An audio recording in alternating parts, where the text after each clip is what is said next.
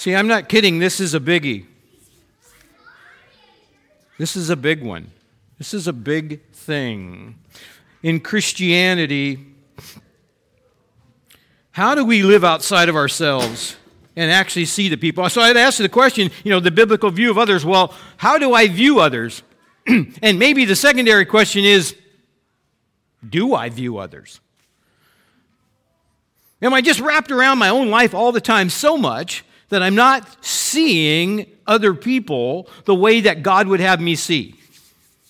Now, I've shared this with a number of people, maybe shared it with you before. How many of you like it when God answers your prayers? I mean, hold on, hold on. I got to say this right. Yeah, I believe God answers your prayers all the time. How do you how many of you like it when God answers them with an affirmative yes? Okay. Now, now that's another kind of a weird thing because I don't want you to think that prayer is just asking God for stuff. Prayer is, is getting to know God. Prayer is being intimate with God. Prayer is talking to God about your life. Prayer is sometimes, though, in, prayer is worshiping God and honoring God for who He is. Sometimes, though, it is asking, right? I, I like the acts. How many of you have heard the acts thing? Acts in your prayer life. Uh, uh, adoration, right? Confession, thanksgiving, supplication. Acts, A C T S. It's a great way to structure your prayer life adoration of God, giving Him all the praise. You know, confession, God, I need to come with you and let's, let's just square up accounts. Um, thanks, thanksgiving, and then supplication is the last one, which is asking for God for stuff for other people, stuff for yourself. Okay, so how many of you in the supplication part like it when God answers it with an affirmative yes? Okay. I'm going to give you two that God will always answer yes, but then you have to say, oh man, really? How? Maybe I should quit praying that. Two things I would pray, and God always said yes. One, can you help me see other people the way you see them? Two, will you bring somebody into my life that needs to hear about Jesus? you didn't hear the first one? No. Help me see others the way you see them. God has always answered that in the affirmative for me. And then I have to actually get off my rear end and do something. That's the scary part. So, this is a big one. You know, this is a big one because we get into the salvation process, and, and, and okay, I'm a sinner, and I see my sin, and the Holy Spirit is working in my heart, and I understand that I need to be saved, and, and, and I hear the word of the gospel, and I accepted it, and I asked Jesus into my heart, and I'm reading the Bible and I'm finding out all the wonderful things God's going to do for me. And so and it's great, isn't it? God's going to do all those wonderful things that he says in his word. He's, he, he's got an inheritance for me that can never spoil or fade, that's kept for me in heaven by supernatural means of God so that I will never lose it. And he's got all these wonderful things how he's going to come in and inhabit my life and help change me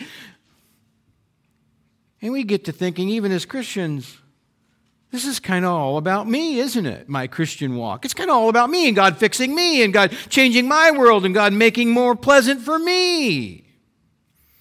But the upside down version of, of God's plan is no, no, no. I'm going to save you so that you can love and serve others.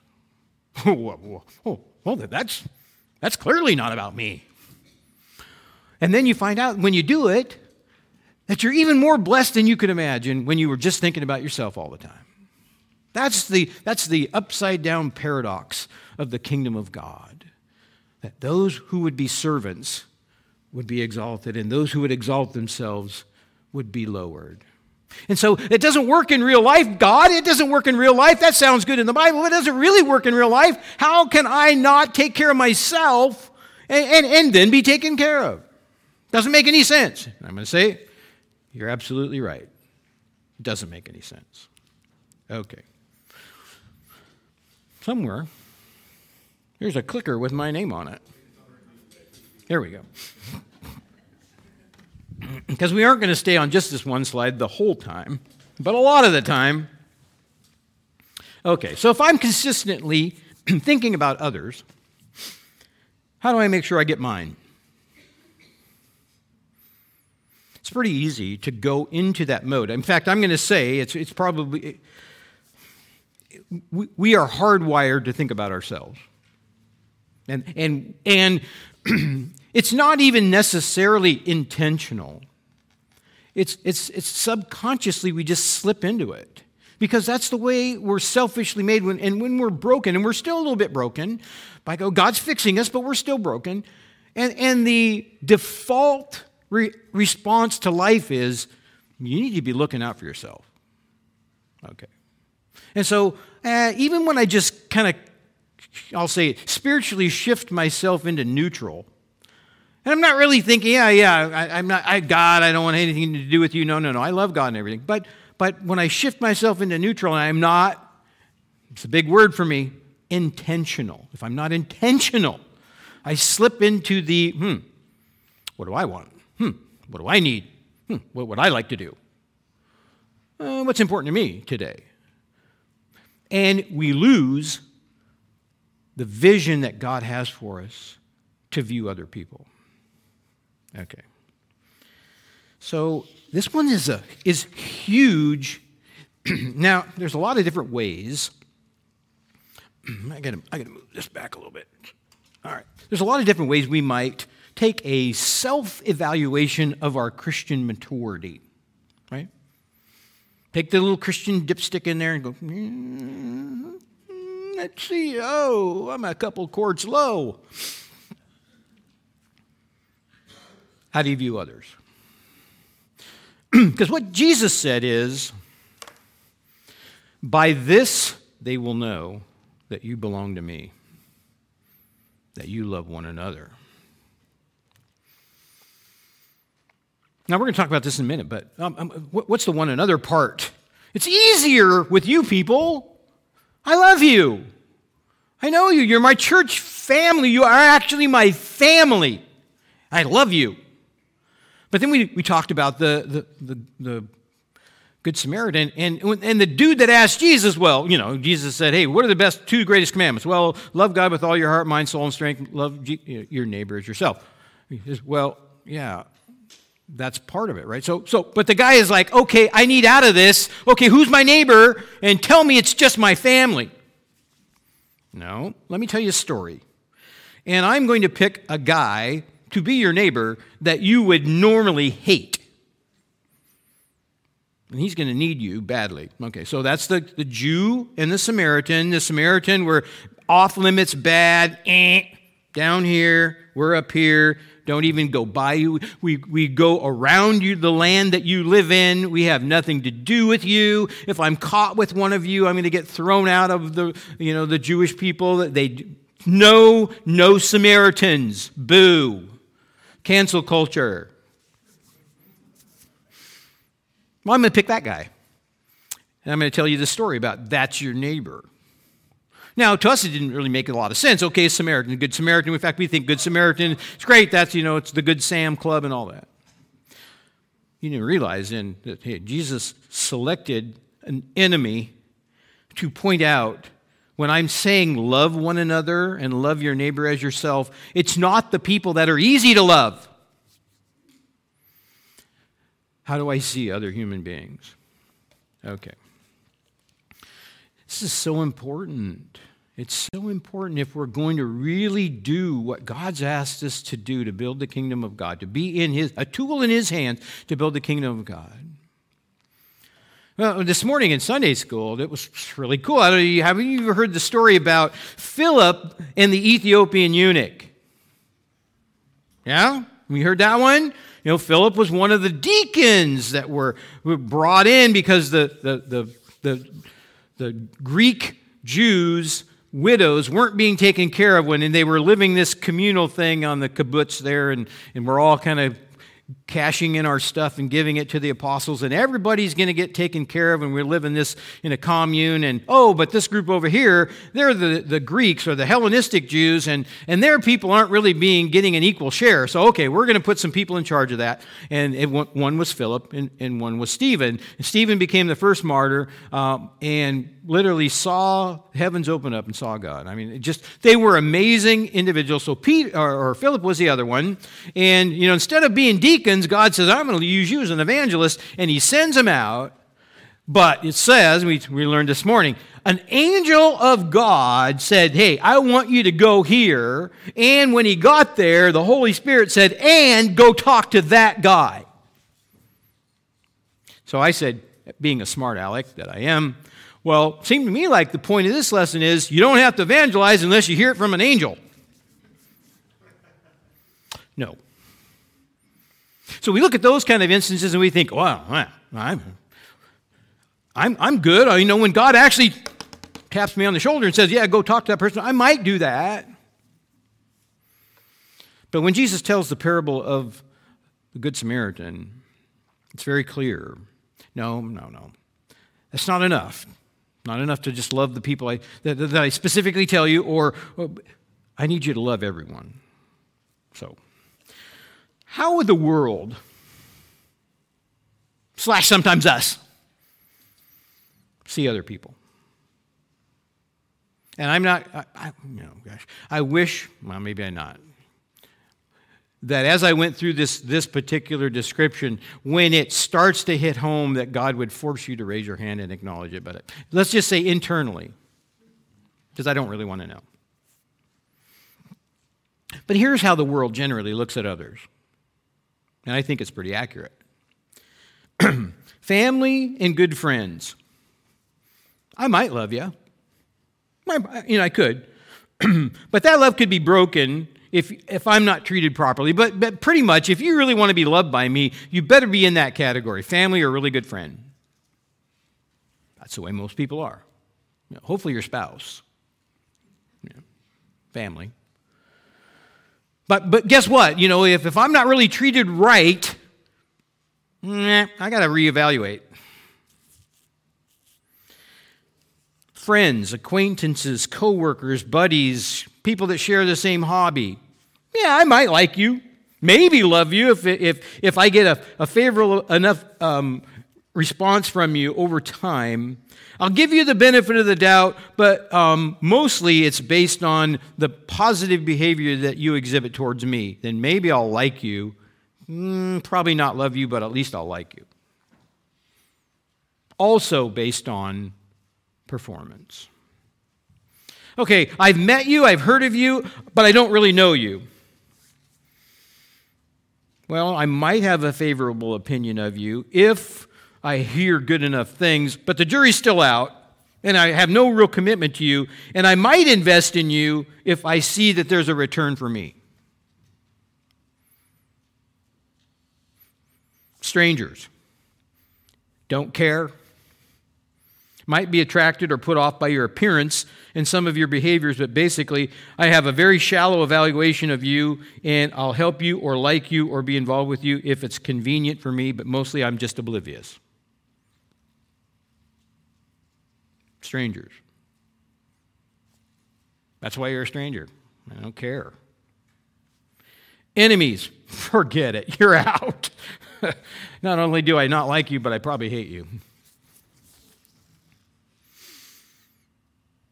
family and friends stand a decent chance maybe of getting some love. Everybody else is pretty much down the list somewhere. And then enemies, come on, God, be real. And then we, how, how, how, do we evaluate, how do we evaluate people, right? How, how do we look at people? You can either help me or hurt me. You're neutral or you're in my way. You stand between me and what I want, or I'm just totally not interested. You walk out, I'll just use this. I mean, I, I don't know why. What, what is it about dollar stores and me? Standing in line at a dollar store, I can always see somebody that needs to be talked to. Um, but let's just say we walk into the dollar store and they're all strangers. I don't know any of them. I just, you know, pretty much, I just like to get in, get the stuff I need, and get out. And, and don't bug me. In fact, could I please, this is the thing, could I please just do self checkout so I don't have to talk to anybody? Or how about a drive through is even better? Then I have to get out of my car and talk to you. And, and could I just enter the, the, the order that I have myself without actually having to talk to another human being? Because, frankly, you just annoy me. Because we have our own thing, we have our own thing going. Let me tell you something that is absolutely counter to what God says about others. How many of you would agree so far that's pretty much how the world looks at other people? Okay. Yeah. That's why this is so huge in Christianity. We're going we're gonna see this verse later, but say, hey, hey, be ready to be, be prepared to give an answer to those who ask you about the hope you have. Why are they going to ask? Because of how you see and treat others. Frankly, they probably just don't care if you're a little Christian goody goody in your own little world and, and, you, and you read the Bible on your breaks at work. You know, how do you treat others? How do you treat me? If you're treating others in a way that doesn't make sense, sacrificially loving and serving them, I might want to know what made you such a weirdo. Because I can spout scripture all day long and read my Bible and carry my little, wear my little cross, and if I don't treat others the way God treats people, they're probably just going to say there's another one of those sanctimonious, self righteous Christians. This is huge. And it is a unbelievable indicator of where you are in your walk with Jesus.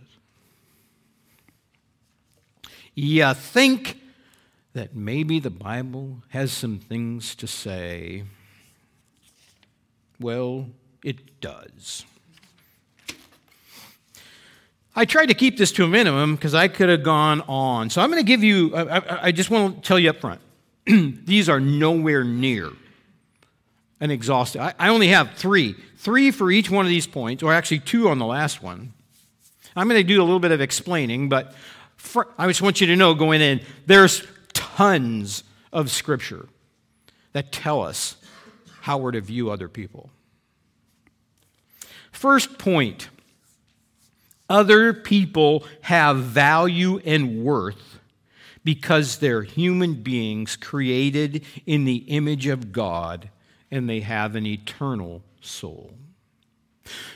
Chris last week, such a great message. He said, God, in his creative ability, focused on people. It was the people that mattered, not the earth and the atmosphere and the universe. They were all good, but they were there to support the thing that God created in his own image for intimate relationship with him and others. It's people that matter to God. And they have value.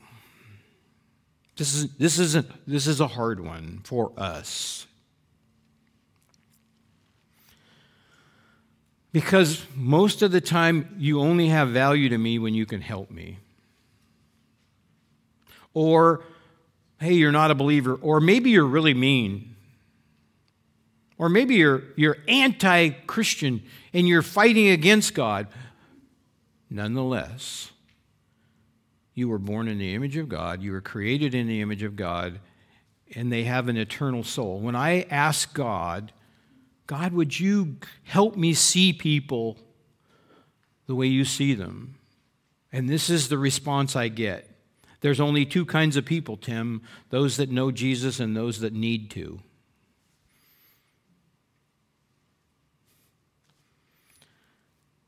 And so I run in, and I told this, I don't want to keep telling the same stories all the time, but, but I'll just say I have ran, run into people who are so far you would think, oh, forget it. that person's never going to respond. And God says to me, nope, that one. Okay. Because I know this they're human beings created in the image of God, and they have an eternal soul. And if they don't know Jesus, they're going to hell.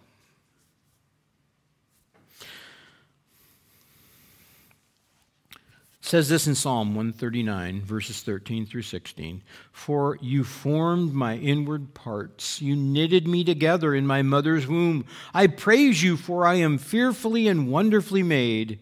Wonderful are your works my soul knows it very well. My frame was not hidden from you when I was being made in secret, intricately woven in the depths of the earth. You saw my unformed substance. In your book were written, every one of them, the days that were formed for me, when as yet there was none of them. And what this is telling us is God formed people in the womb, knowing them and also knowing which ones were going to be his and which ones weren't. But nonetheless, they were formed in the image of God made in secret, infinitely woven. It's, I don't know how you can look at a newborn baby and not see the miracle of life and the hope that is there. And sometimes they grow up and they're mean and they don't accept Christ and, and, and they're going down the wide path. And that's not up to me.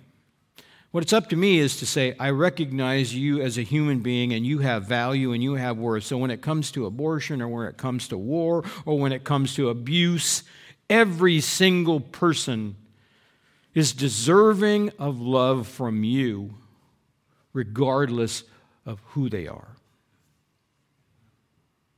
Because God created them in His image.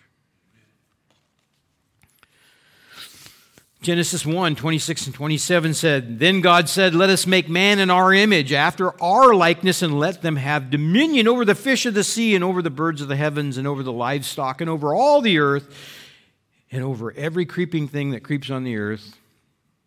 So God created man in his own image. In the image of God, he created him.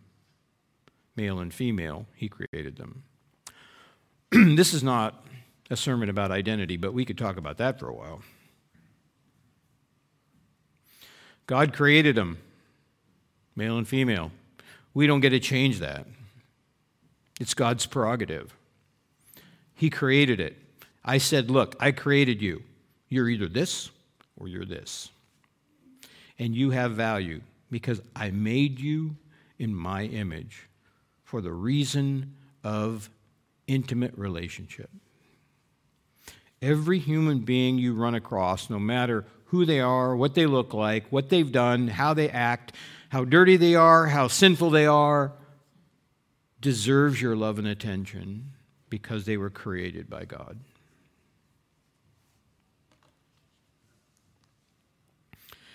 and just as it is appointed once for man to die, and after that comes judgment. So, why did I throw this one in?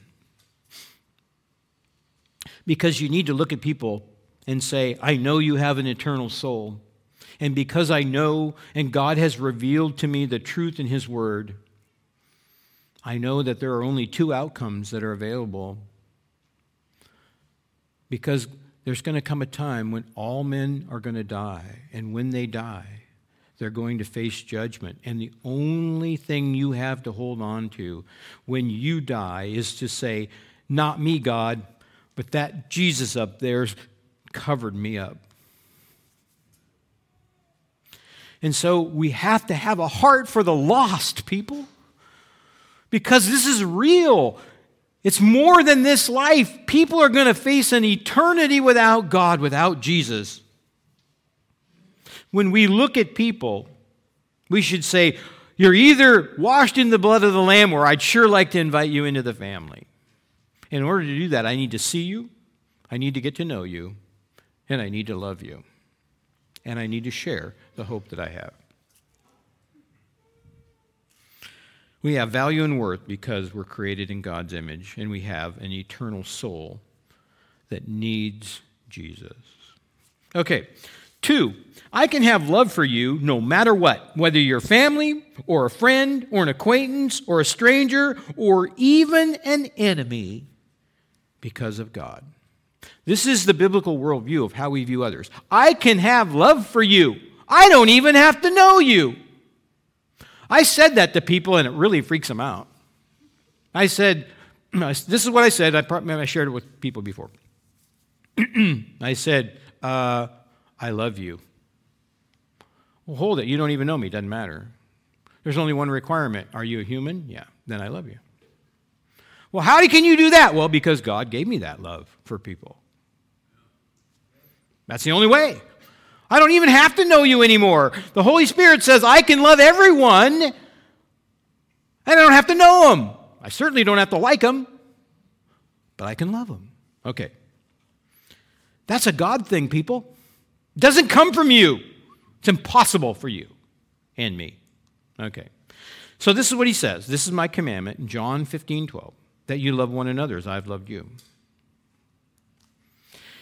Matthew 25 or 22, 37 through 39, he said this to them You shall love the Lord your God with all your heart, all your soul, all your mind. And this is the greatest and first commandment. And the second is like it love your neighbor as yourself. Okay, two times he tells us love one another. Mm, let's spread it out. Love everyone. Your neighbor. Talked about the neighbor thing already. I hate this one. God, why'd you do this? And you've heard it said, you shall love your neighbor and hate your enemy. Yeah, I, am on board with that one. Hold on. Oh, oh. But I say to you, love your enemies. Okay, I got to love my love, love everybody, which yeah, pretty much the people I already know. Uh, love your neighbor. Okay, I'm moving outside my circle. But really? Come on. No. Okay, so what do I know? What do I know about God? Does He ever command me to do something that He doesn't give me the capability of doing? Through the Holy Spirit. Yes? No. No. He never says, I need you to do this, knowing you're just going to choke on it. Oh, yeah, because I'm going to make fun of you later. No, God does not do that. So when I see God saying, love one another, oh, listen, my little bless me group. No, love your neighbor, mm, people you don't even know, and then love your enemy.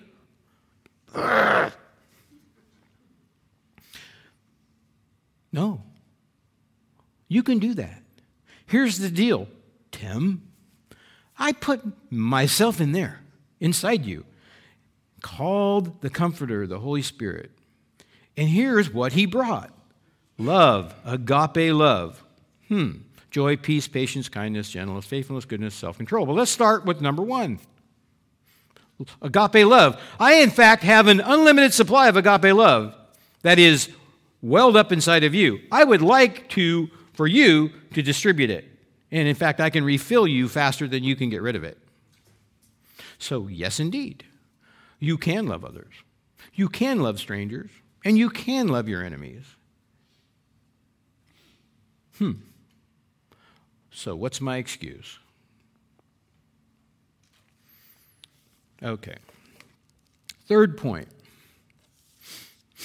We are supposed to be seeking ways to meet them, get to know them, love them, serve them, and share the hope of the gospel with them. How am I supposed to view others? As potential love targets. That's it. That's it. How can I get to know you so I can serve you, love you, and share the gospel with you? Uh, that's pretty much my goal with every human being that God puts in front of me. Now, does that mean that I have an unlimited uh, amount of time that all that's all I can know? No.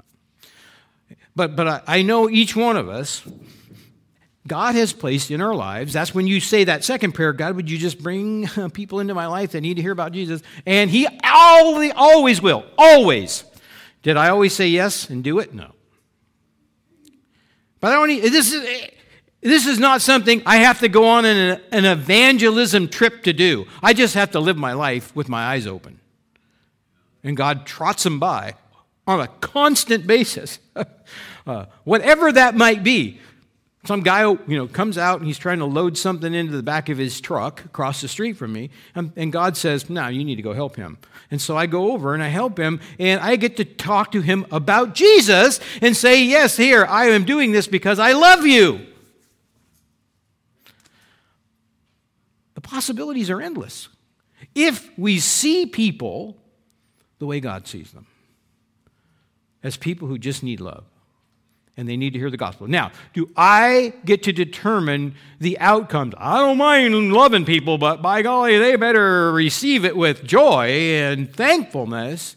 No, that's not going to happen. Sometimes they're angry at God, they're angry at life, they're angry at you because you're a Christian, and they're not going to be nice. Oh, well, then they get to be exempted from the group. No. Because they aren't rejecting you, they're rejecting something else. And God says, You're a seed planter. And I'm going to scatter you out there everywhere you go. Don't worry about the harvest, don't worry about the, the result. I'll take care of that. You just love them, I'll save them.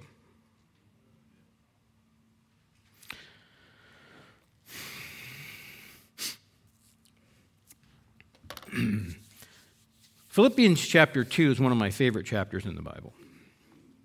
This is a very small slice, but it's obvious. Do nothing.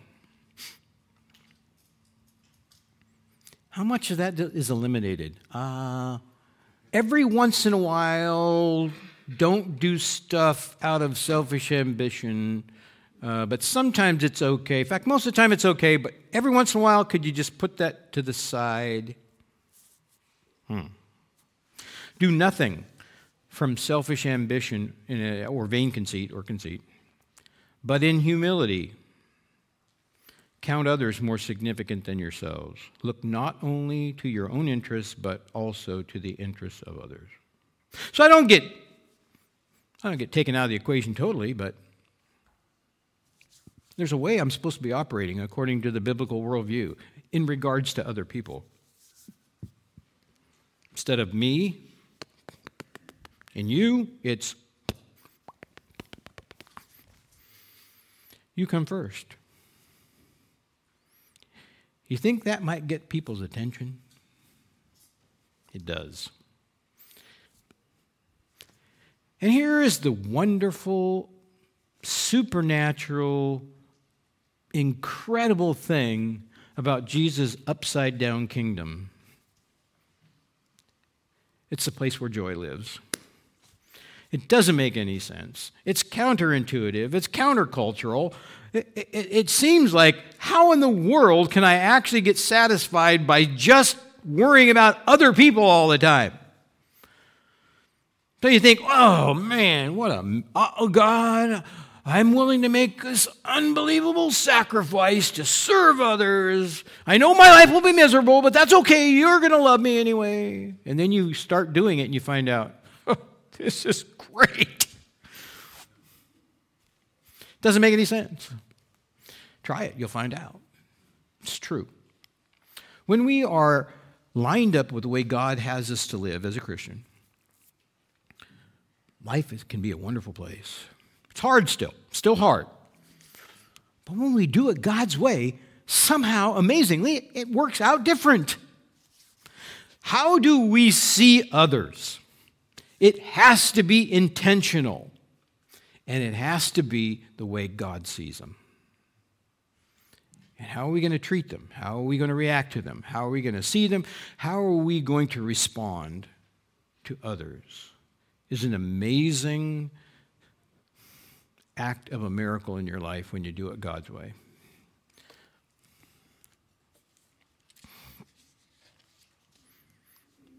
And then finally, but in your hearts honor Christ, the Lord is holy, always being prepared to make a defense to anyone who asks you for the reason for the hope that is in you, yet do it with gentleness and respect.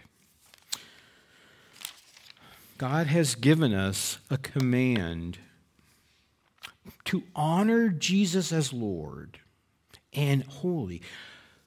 Honoring him by sharing the hope that you have, this unbelievable gift of grace that God has given you, and you get to share it with others. That is the ultimate act of love and sacrifice. We can serve him, we can love him, we can do things for him, but if we don't share the most valuable thing, hmm. God's saying, you know, if you really want to show love and you really want to honor me, then, then be ready Be ready. I'll bring the opportunities. You just be ready when people ask. And, but they're only going to ask when you're actually demonstrating self sacrificial love to others, and it will attract attention. And you'll also be taken advantage of, let me tell you that right now. There are a lot of people who will take advantage of people who, hey man, you're willing to serve me? Bring it on. Uh, I'll have more of that. Guess what? Doesn't matter. Doesn't matter. I learned that a long time ago, and I just said, God, I'm, I don't care. I, am going to be the, the biggest sucker there is. And people can take advantage of me. And I know I'm supposed to be prudent. I'm supposed to, you know, use my resources, not throw them away, not throw pearls to swine and all that. But if there's a chance, I'm going to do it. And, and, okay, a lot of times it's going to, you know, just like, know, I, don't want to get into how, how, how often do I give the person that's standing on the street corner money? Almost never. I, I've gotten out, talked to them, offered to buy them lunch and that kind of thing. But I'm not stupid. I know that, you know, I'm not going to try to enable their bad, bad um, behavior. But the point is, there's been times, and God says, No, I want you to help. Okay, here, here you go. I'm going to help you. Well, well, what if they take that money then and do something? Hey, that ain't up to me. God, God led me to do it, and so I did it. That's, that's it. I'm done.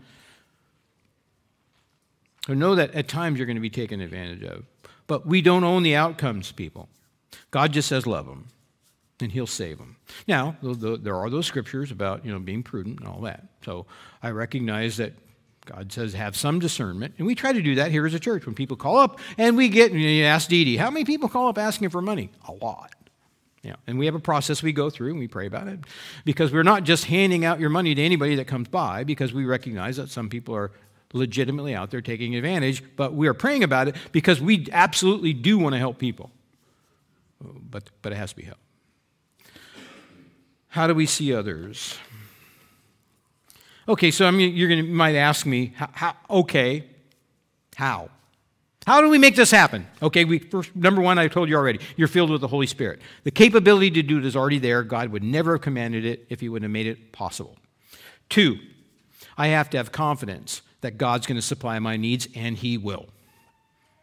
God, I figure this God, you got my back to free me up to love other people and serve them. That's it. And I have total confidence, total confidence that God has got my back.